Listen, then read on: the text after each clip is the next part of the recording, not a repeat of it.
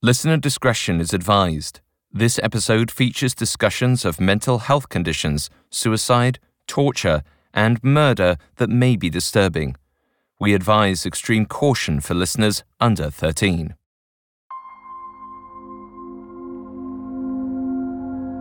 Doctors have a difficult role to play in the business of medicine. Charged with ensuring a patient's well being, they must prescribe treatment carefully, considering the patient's conditions and medical history. The problem is, those treatments don't always work. In fact, as the rapid fire litany of side effects at the end of drug commercials remind us, medications aren't free from risk. When those potential side effects manifest, a patient has few pathways for recourse. Hans Peterson knew this all too well. He couldn't single handedly bring down Big Pharma, he couldn't take out the FDA. So he turned to the next best scapegoat the dermatologist who prescribed his medication. Unfortunately, Peterson's perception of justice looked far different from a lawsuit. It involved a road trip to Chicago, a knife, and a blowtorch.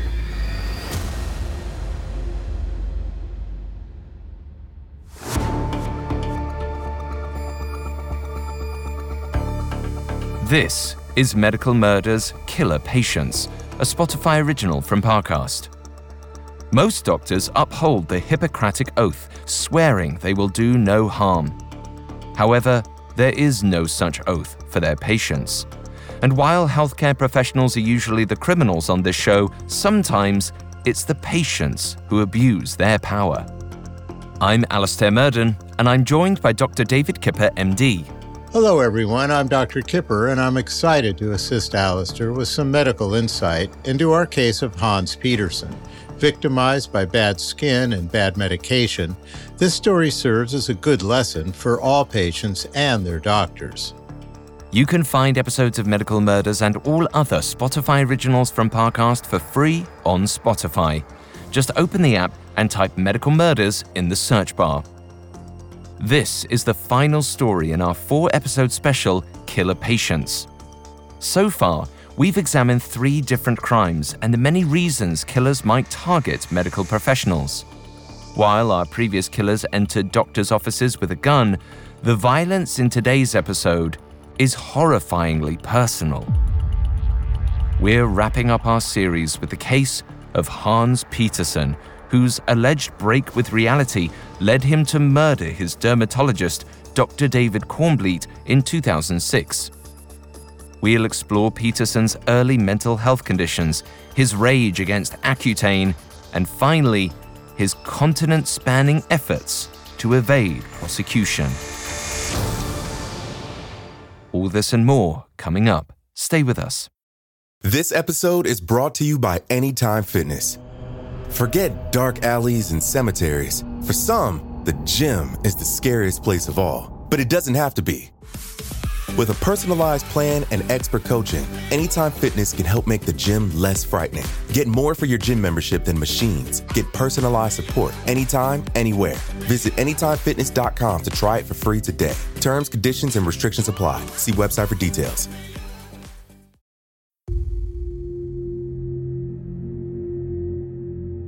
Hans Peterson's early life was characterized by two defining factors. The first, that he was the son of a successful doctor, Tom Peterson.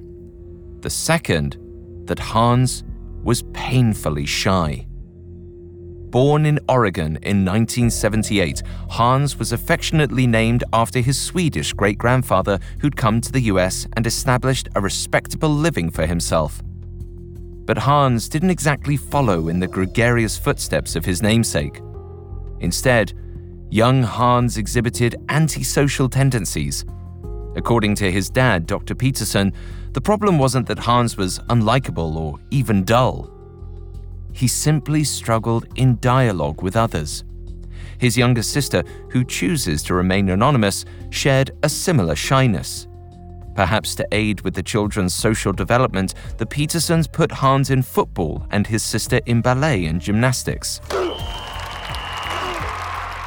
For Hans, the sport soon became a source of joy. His social skills, on the other hand, saw little improvement. A family friend explained that he was never a big conversationalist. However, Hans's persistent shyness well on into high school may suggest that there was something more to the issue. It's notable that he hadn't grown out of this persistent shyness. Although most people can and do feel shy at times, some are really crippled by it to the point that it affects their quality of life. People with social phobia or social anxiety disorder experience extreme self consciousness and discomfort during everyday social interactions. They may only feel this way during specific types of social situations, but the condition can also be much broader, where someone's affected literally anytime they're around people. This kind of anxiety isn't just extremely mentally taxing, it can also lead to physical symptoms like sweating, heart palpitations, dry mouth, and dizziness. Although Hans was going through high school, which is an awkward social and physical moment for many people, he had a long history of consistent withdrawal. This is what leads me to believe that he was dealing with more than just ordinary teenage angst. He confided in his father that he just couldn't seem to light people up or get girls to want to go out with him. Unable to connect with people his own age, Hans fell into a depression. So Dr. Tom Peterson did what any concerned parent might. He took his son to see a therapist. In 1994, when Hans was 16, he was prescribed Zoloft for the first time. This wasn't completely unsurprising for Tom. He knew depression ran in their family. He just hoped the medication would help Hans. Zoloft is a very common antidepressant, and more than 100 million people in the United States have been treated with it since its release in 1991.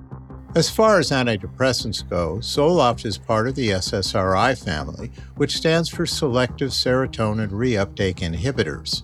Depressed and anxious people often have neurochemical systems that metabolize serotonin too quickly, leaving their neural networks depleted of this feel good, calming transmitter. SSRIs basically block the absorption of serotonin, which allows more of it to remain in someone's brain, which can ultimately elevate and stabilize their mood and anxiety. Today, Zoloft is regarded as an antidepressant that happens to target suicidal ideation very effectively and shows clinical benefit relatively soon when compared to other serotonin medications. In the best case scenario, Zoloft can transform a person's outlook on life and help them become a more functional, happier version of themselves. But the road ahead was no walk in the park for 16 year old Hans. Shortly after he started taking Zoloft, his parents divorced. It's unclear how Hans felt about this. He remained on speaking terms with both his mum and dad. Still, his mental health was up and down over the next couple years. In 1996, Hans graduated, heading straight to Southern Oregon University. With high school behind him, one might expect that Hans saw an opportunity to start fresh and reinvent himself as a more socially capable young man. But that new beginning wasn't to be. He transferred to Oregon State University after just one quarter. There, he secured a spot in the Theta Chi fraternity, which marked a big moment for the formerly isolated Hans he'd finally found a place to belong. Unfortunately, the academic offerings of OSU weren't ideal. So, after a summer at home, Hans once again transferred. This time, he headed to the University of Wisconsin Madison, where his dad had gone, hoping the school's courses would push him more. And it seemed to do the trick. Hans settled on philosophy and economics as his majors. He also partook in Greek life again. On paper, it seemed Hans was growing out of his rough adolescent battles with loneliness, taking initiative to belong. But his father recalled that whenever his son came home to Oregon, he'd sleep until midday, rarely eat, and appear generally pessimistic about life. His GPA sometimes reflected his overall lack of motivation. Nevertheless, by spring 2000, Hans completed his undergraduate studies. The success of the moment undoubtedly pleased Hans, but the stress of getting there seemed to trigger a particularly rough bout of acne. In his graduation photo, Hans had red pimples all around his chin. It's unclear how long he'd been struggling with skin issues, but any over the counter products he may have purchased were doing little to resolve them. Hans may have even begun to wonder whether this was why he'd never had a romantic relationship, because despite his skin, Hans felt he was of above average physical attractiveness. In his mind, women should have been drawn to him. But even by the end of college, he'd never had a serious girlfriend.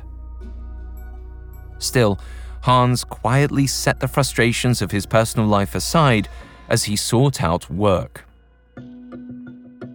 By 2001, 23 year old Hans had moved to Philadelphia where he got a job as a clerk to a stock options trader. Unfortunately, it wouldn't last. In September of that year, a major event shook the world 9 11. Stock options trading took a severe blow jobs ran thin, and Hans was laid off. Unemployed, Hans moved to Chicago, where he landed a new stock trading role at the start of 2002. It was great news, but Hans was once again experiencing acne flare ups. He may have found the condition particularly annoying, as he was no doubt trying to form relationships in his new city. So, in 2002, while living in Chicago, 24 year old Hans set up an appointment with a dermatologist. His name was Dr. David Cornbleet.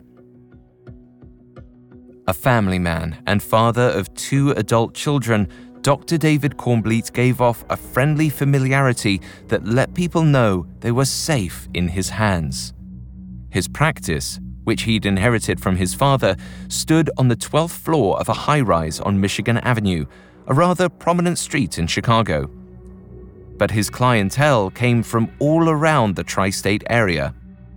Now, this wasn't the sort of glamorous place one went to for state of the art laser treatments or other forms of trending dermal care. It was more of a go to for routine checkups and acne management prescriptions. Dr. Cornbleet didn't even keep a computer. Mind you, this was the early 2000s, so it wasn't totally arcane that he hadn't gone digital. Patient records were kept in physical form and carefully stowed in file cabinets. But the rest of the modest clinic could use a facelift, so to speak. The floors of the waiting room were covered in a faded burgundy carpet. The walls were white with little decor, and there were three small consultation rooms. But for all of what Dr. Cornbleet's office lacked in modern style, it fully delivered in customer service. Dr. Cornbleet took great care to get to know each of his patients, going so far as to remember personal details about their lives. Over the course of three decades, he tended to entire families who had come to trust the now grey haired doctor. So, on the fateful April day when Hans Peterson walked into his office as a first time patient, it's fair to presume that Dr. Cornbleet was diligent and friendly, as he'd always been. Through wire rimmed glasses, the doctor examined Hans's skin and soon delivered a consensus. Hans required prescription acne medication. Though, according to Hans, Dr. Cornbleet did little more than peer at his face before prescribing Accutane. Isotretinoin, or the generic and difficult to pronounce version of Accutane, was originally tried as an anti cancer chemotherapy medication. Today, Accutane as a brand has been discontinued due to lawsuits, but isotretinoin is still used to treat severe cystic acne. This is a painful and disfiguring type of acne where people develop pus filled cysts or pimples deep under their skin. Isotretinoin works by drying out sebaceous glands directly underneath the skin, which are the glands at the base of our hair follicles that secrete acne causing oils. After starting a course of treatment, the medication usually takes a couple weeks or more to start working because it takes a while to dry out these overactive glands. Hans was likely prescribed something that would have put an end to his skin troubles, but it's important to think about the strength of a medication like this. That strong prescription was something Hans didn't account for, which everyone around him would soon come to regret. Up next, Hans takes a pill that seems to change his life forever. I'm Sarah Turney, host of Disappearances, a Spotify original from Parcast. In 2020, I used social media to help bring justice to my sister Alyssa's nearly two decades long disappearance.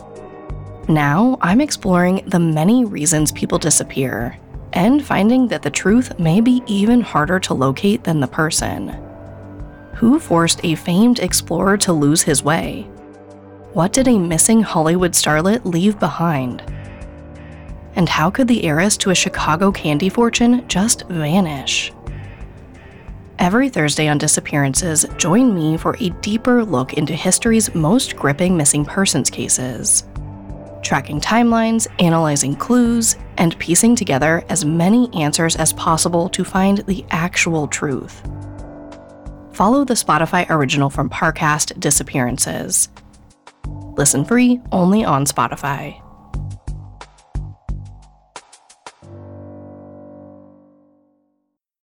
This episode is brought to you by Anytime Fitness. Forget dark alleys and cemeteries. For some, the gym is the scariest place of all, but it doesn't have to be. With a personalized plan and expert coaching, Anytime Fitness can help make the gym less frightening. Get more for your gym membership than machines. Get personalized support anytime, anywhere. Visit AnytimeFitness.com to try it for free today. Terms, conditions, and restrictions apply. See website for details. Now, back to the story. In April 2002, 24 year old Hans Peterson finally sought an opinion on the acne flare ups that had been plaguing him for years. Afterwards, he walked out of Dr. David Cornbleet's dermatologist office on Michigan Avenue with a prescription for Accutane. According to Hans, he was told to take two 40 milligram capsules daily. This wasn't an uncommon dose for adult men of his stature. But what was uncommon was the claim later made by Hans's father, Tom Peterson, that Dr. David Cornbleet hadn't put Hans through a necessary screening process. Such a process, which would look for potential risks present in the patient's medical history, was highly recommended at the time and is now legally required through an FDA approved program for any isotretinoin prescription. Some drugs with more invasive side effects can pose a risk to vulnerable parties, like women in their childbearing years and people with mental health issues. The prerequisite screening for prescribing Accutane, or now only the generic form, isotretinoin, requires two negative pregnancy tests taken one month apart and two blood tests that serve as a baseline for monitoring possible side effects. Before prescribing this drug, it's important to check a patient's metabolic health. This includes an evaluation of their liver and kidney functions, and it's also essential to check a lipid panel. The reasoning here is that Accutane can cause elevated liver enzymes or higher cholesterol and triglyceride levels, all of which negatively impact someone's overall health. I'll typically also order a CBC or a complete blood count as a marker for someone's general health status anytime I'm initiating a new medication. These aforementioned tests need to be regularly repeated to monitor the safety of a patient on Accutane. Before prescribing drugs with potentially harmful side effects, doctors need to explain all the risks in order for their patients to comfortably consent to starting them. Accutane, for example, can cause sterility in some women, so this is something you'd obviously want to discuss prior to prescribing it. To sum it all up, many drugs are associated with risk, so it's important that doctors adequately screen their patients before deciding upon treatment. Even if someone passes this process, a screening offers an understanding that the drug being prescribed is not for everyone. Hans claimed that Dr. Cornbleet never mentioned this, nor did he ask Hans any questions related to his psychiatric history or other prior health conditions in the office that day, as Hans later recalled. It's important to bear in mind that we only have Hans's account here. Though it could be considered somewhat irregular that Dr. Cornbleet didn't attempt to heal Hans's skin with less invasive conventional therapies prior to prescribing him Accutane. In testimony made before the US House of Representatives Committee on Government Reform in December 2000, it was noted that Accutane should be considered a last resort treatment. Hans headed to the pharmacy to fill his prescription and square away his acne problem. This was yet another checkpoint where Hans could have been informed of the risks of Accutane and apparently wasn't. Based on Hans's claim that he only learned about Accutane's possible side effects after he had taken the medication, it seems the pharmacy failed to educate him about its potential risks. However, it's possible that Hans was supplied with the FDA's required medication guide and he simply didn't read it.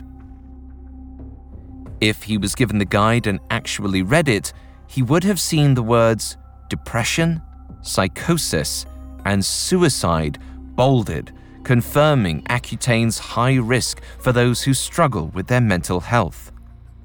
This may be due to the fact that, in rare cases, Accutane has been associated with both increased pressure in the head and swelling in the brain. Although the research is controversial, Accutane has been associated with decreased brain functioning. After comparing the brains of patients on isotretinoin versus those on antibiotic treatments for acne, the isotretinoin group showed decreased brain metabolism in the frontal cortex, limbic system, and other sensory structures. These areas of the brain are connected to memory and emotion, which are significantly associated with depression. Any inflammatory changes or abnormal function in these brain areas could be expressed as mood issues, difficulty with impulse control, and anxiety disorders. While the causative link between these clinical problems and the drug still remains hazy, it highlights the importance of monitoring patients emotionally while taking isotretinoin. For someone with a history of depression and social isolation, there definitely need to be some careful consideration. For someone like Hans, who'd already endured his fair share of depression, Accutane likely wasn't the ideal treatment option. Nevertheless, Hans returned home that day and took his first dose, thinking that the drug was perfectly harmless. The next day, he took his medication again. Shortly after, he called his father, telling him he'd gotten a bad headache. That's when Hans decided to research whether this was a known side effect of Accutane.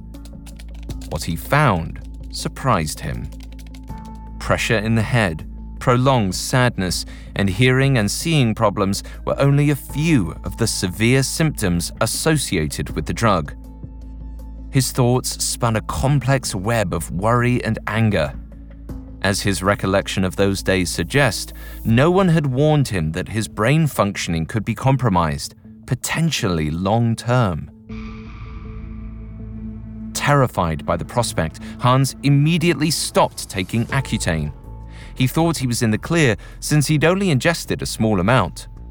But five days later, Hans confronted an alarming realization. The headache wasn't going away. The discomfort grew so unbearable that Hans found himself unable to sleep.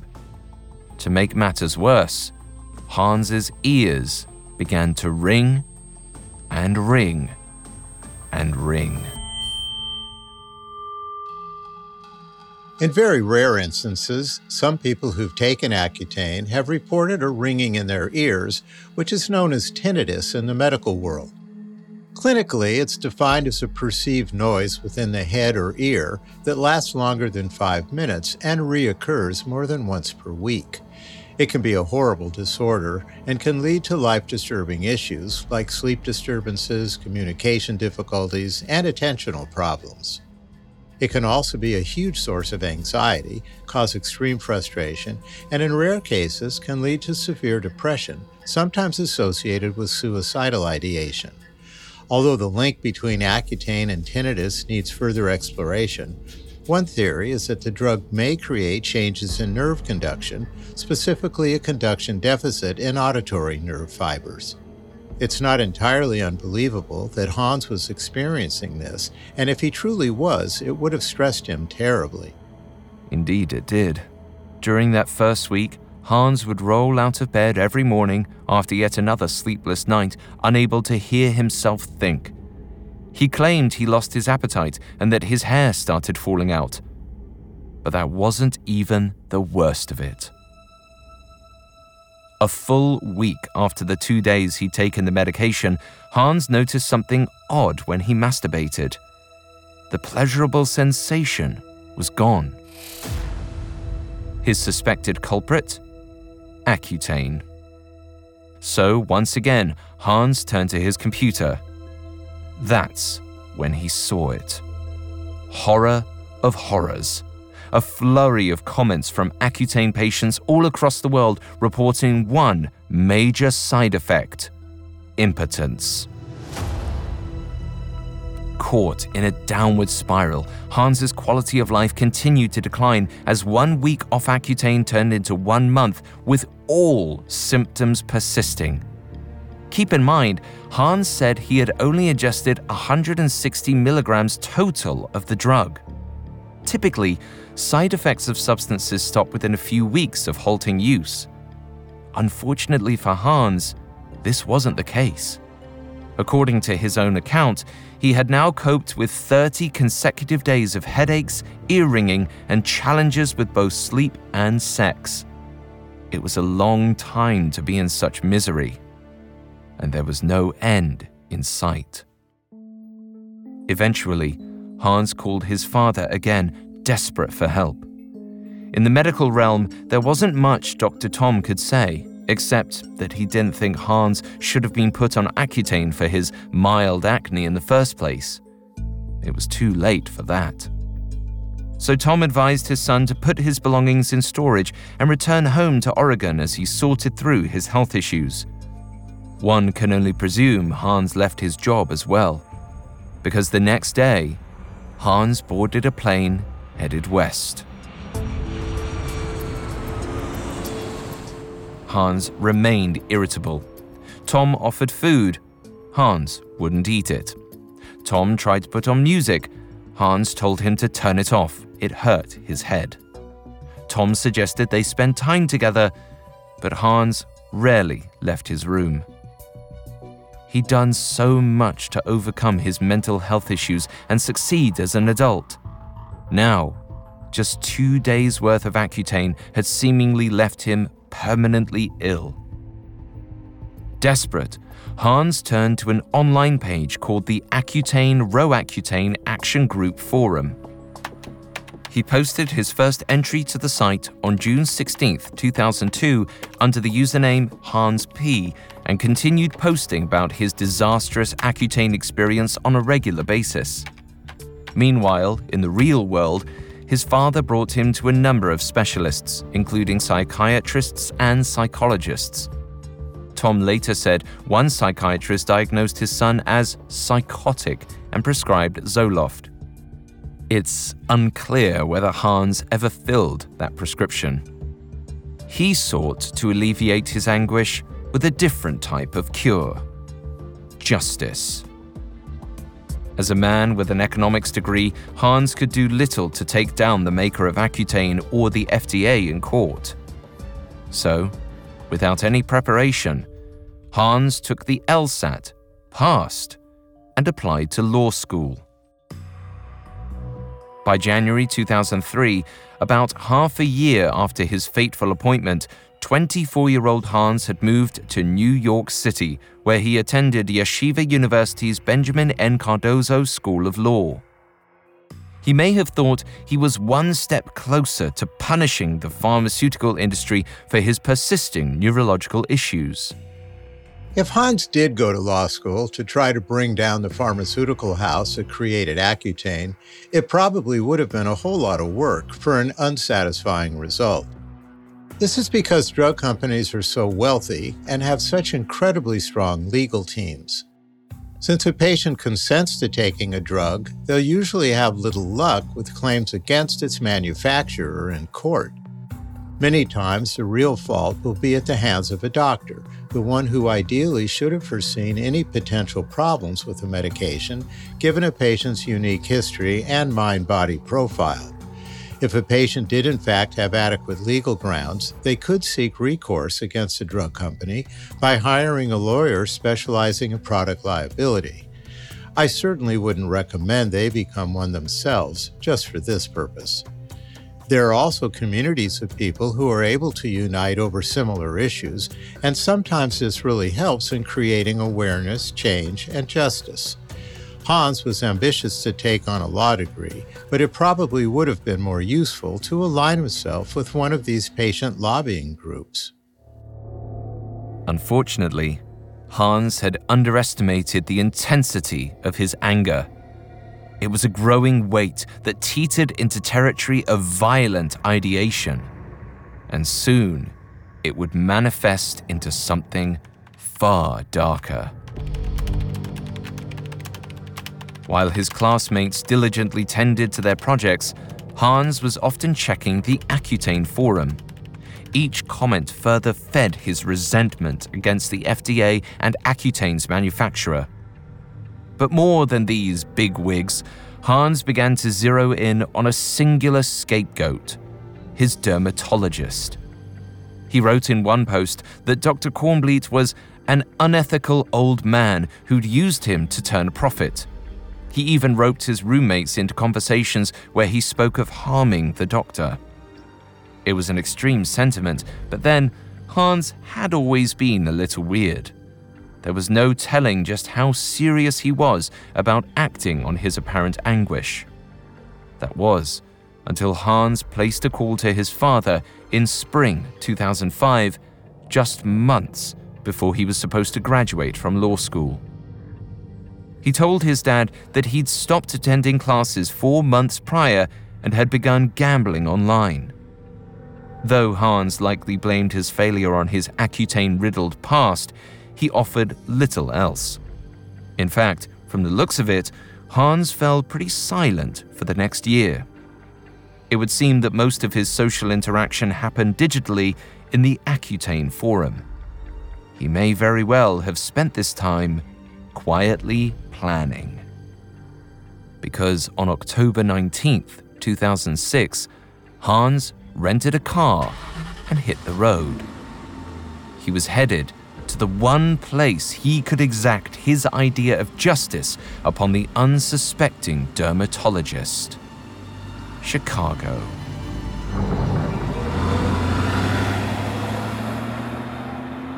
Up next, Hans gives justice a new definition. Now, back to the story.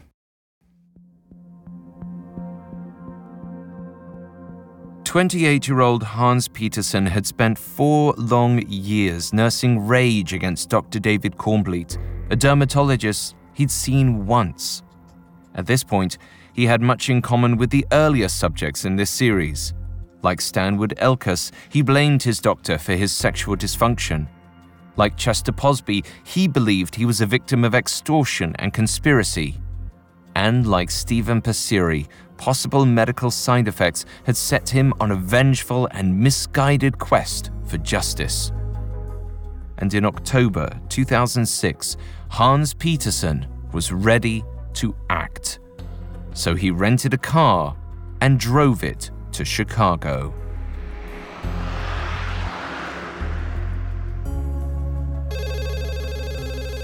Sometime in the days that followed, Hans called Dr. David Cornbleet and scheduled an appointment under a fake name. He was to be the doctor's last patient of the day on October 24th, 2006. And that he was.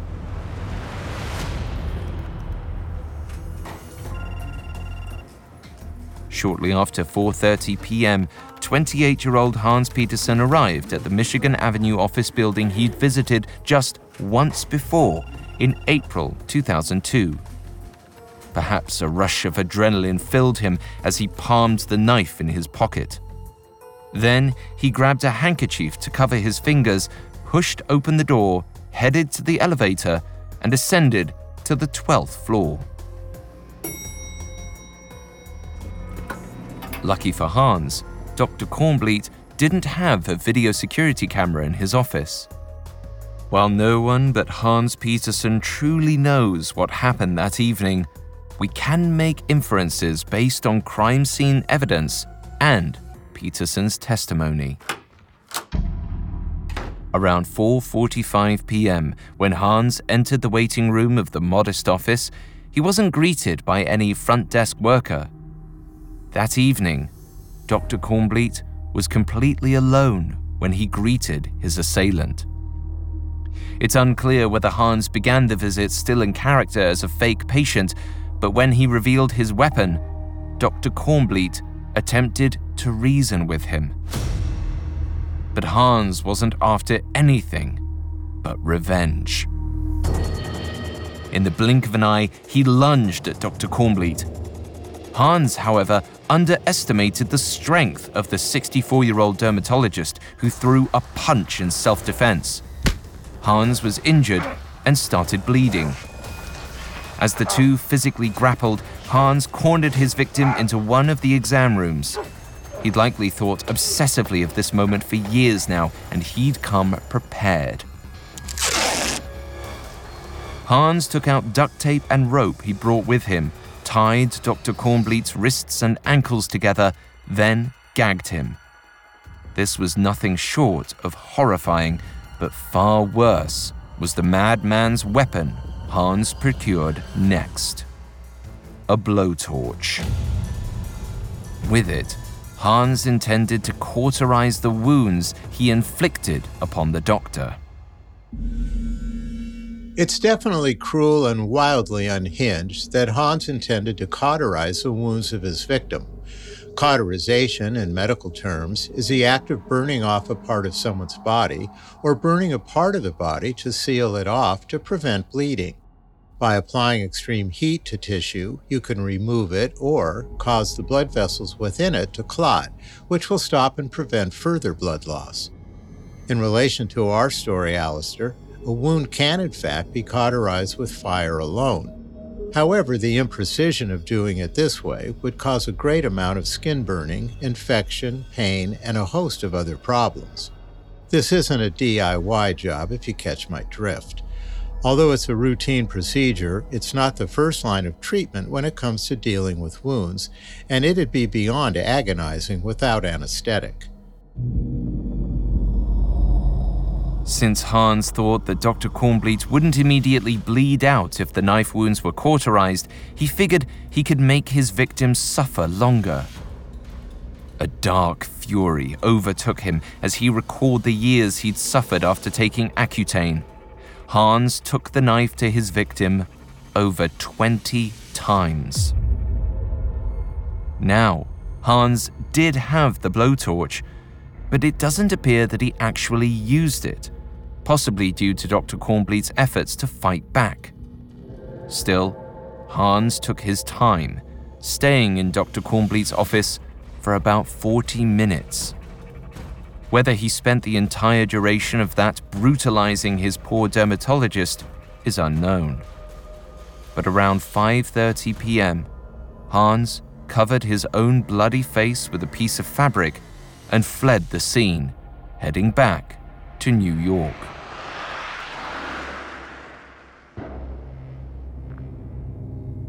For the Cornbleet family, a terrible evening was only just beginning to unfold.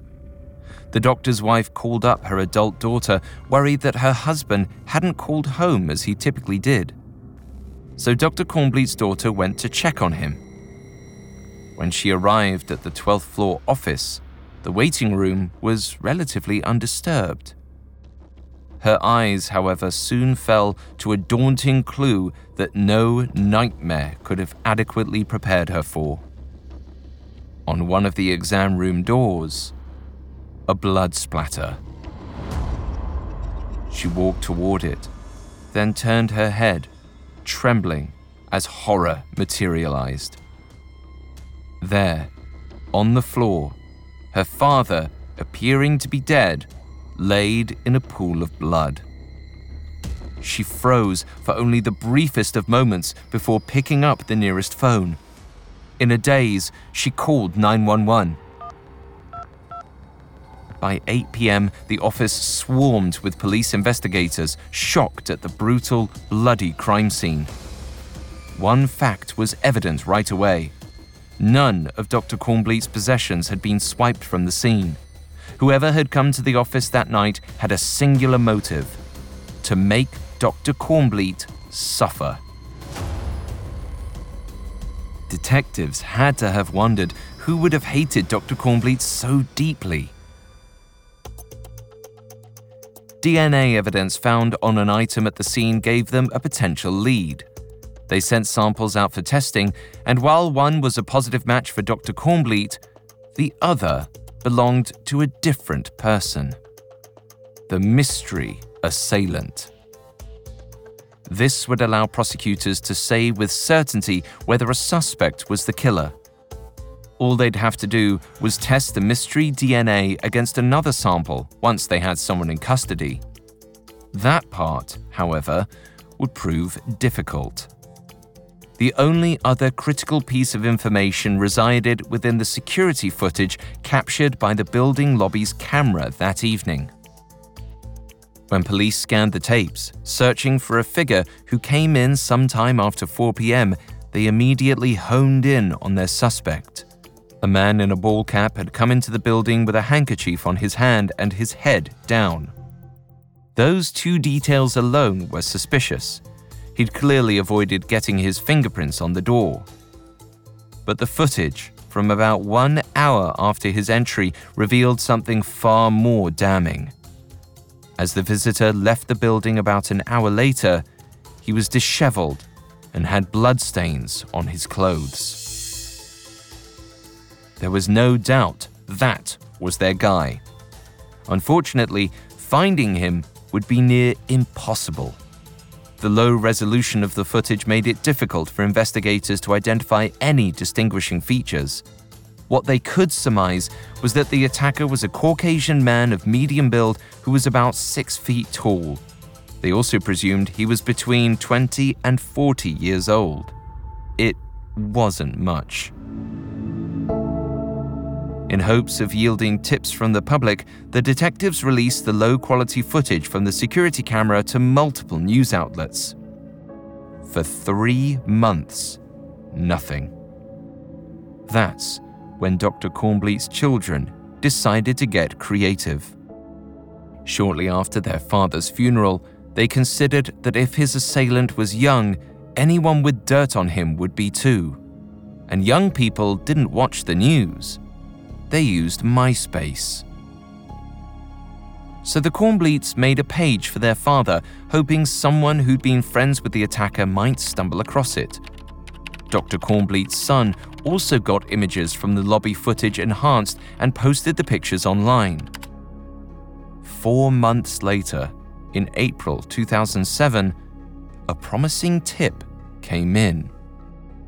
A Marine who was home on leave from Iraq messaged the family claiming he knew who killed Dr. Cornbleet. Over a phone call later that day, the Marine revealed that his friend's former roommate had held a deep resentment for a dermatologist he'd previously visited.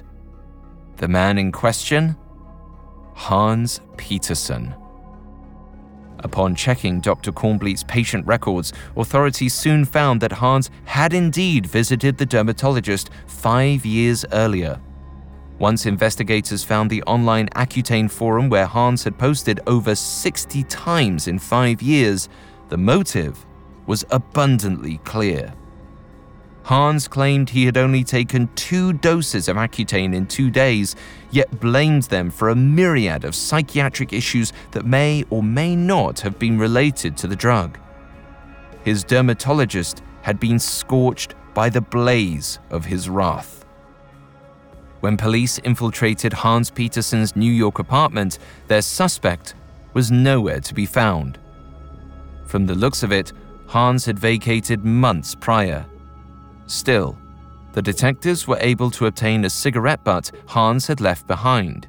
It would offer the DNA they'd need to run to confirm that he was the killer.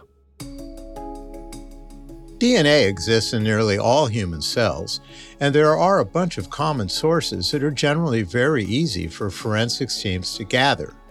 These include things like blood, saliva, hair, and bodily tissue, along with a few others.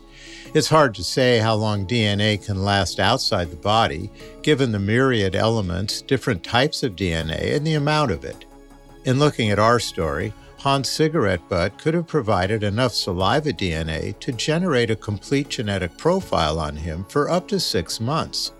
This, of course, would require the butt to be stored indoors with minimal exposure to elemental shifts. Relatively speaking, the police selected a good item to test in Hans' cigarette. To the family's relief, it was a match for the unidentified DNA sample taken from the scene of the crime.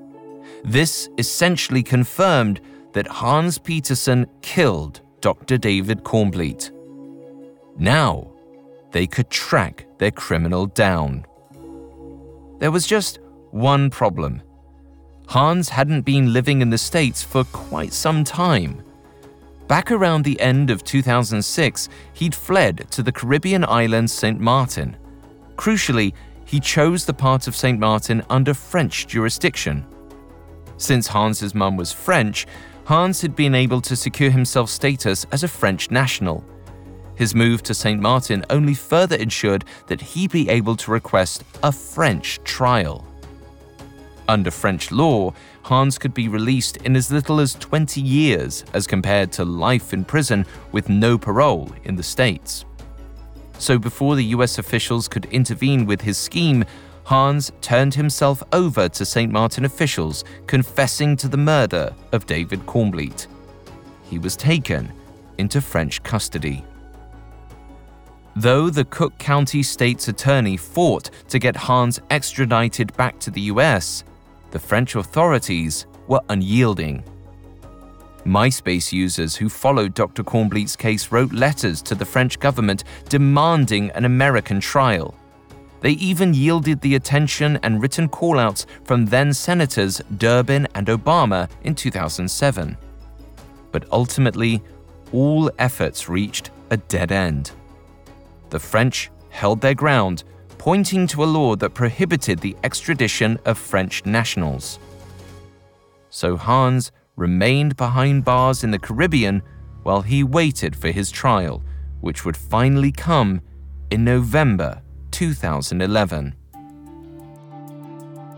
During the week of Thanksgiving that November, the Cornbleets entered the French courtroom and faced the man who had killed their beloved David.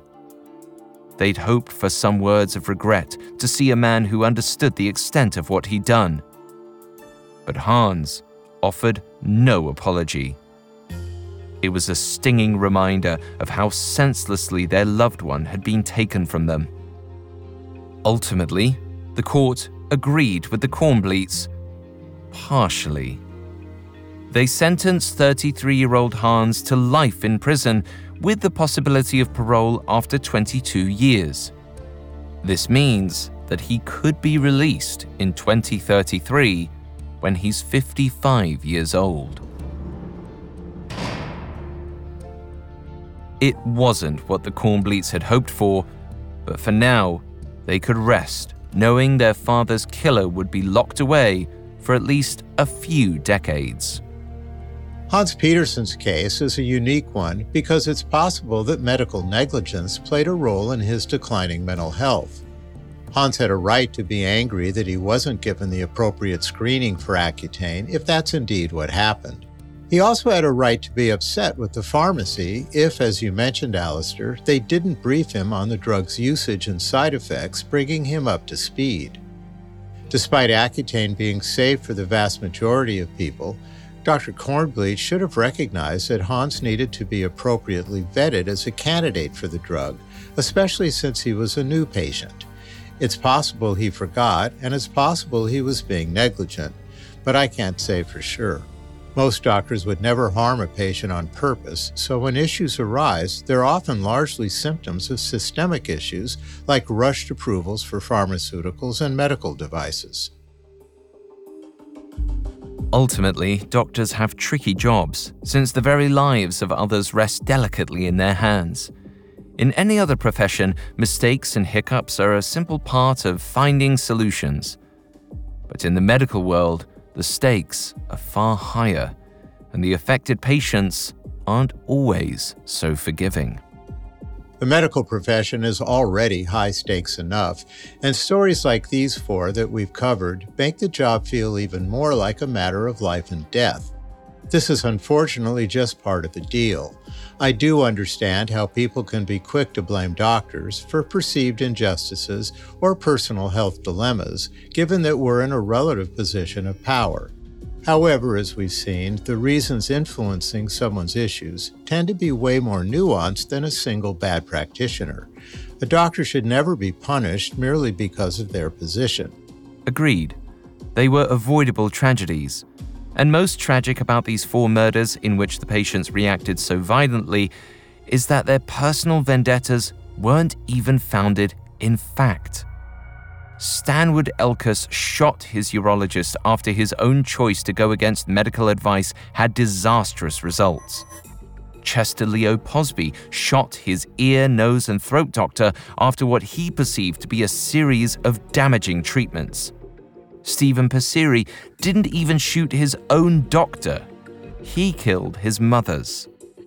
And Hans Peterson brutalized his dermatologist out of anger over drug side effects that may not have been from the drug Dr. Cornbleet prescribed. Each killer held a warped sense of revenge and a twisted hero complex. Sure, the healthcare system may have added undue stress to their lives, but the individual practitioners who paid the price were simply providing the advice and care they'd been trained to administer. The prescription to treat these tragedies? Maybe a little more compassion for the physicians who are, in the end, human.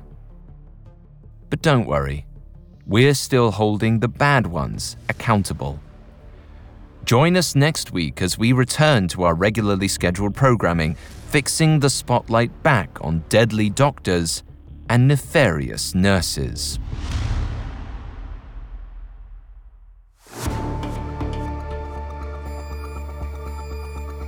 Thanks for listening to Medical Murders, and thanks again to Dr. Kipper for joining me today. Thank you for having me, Alastair.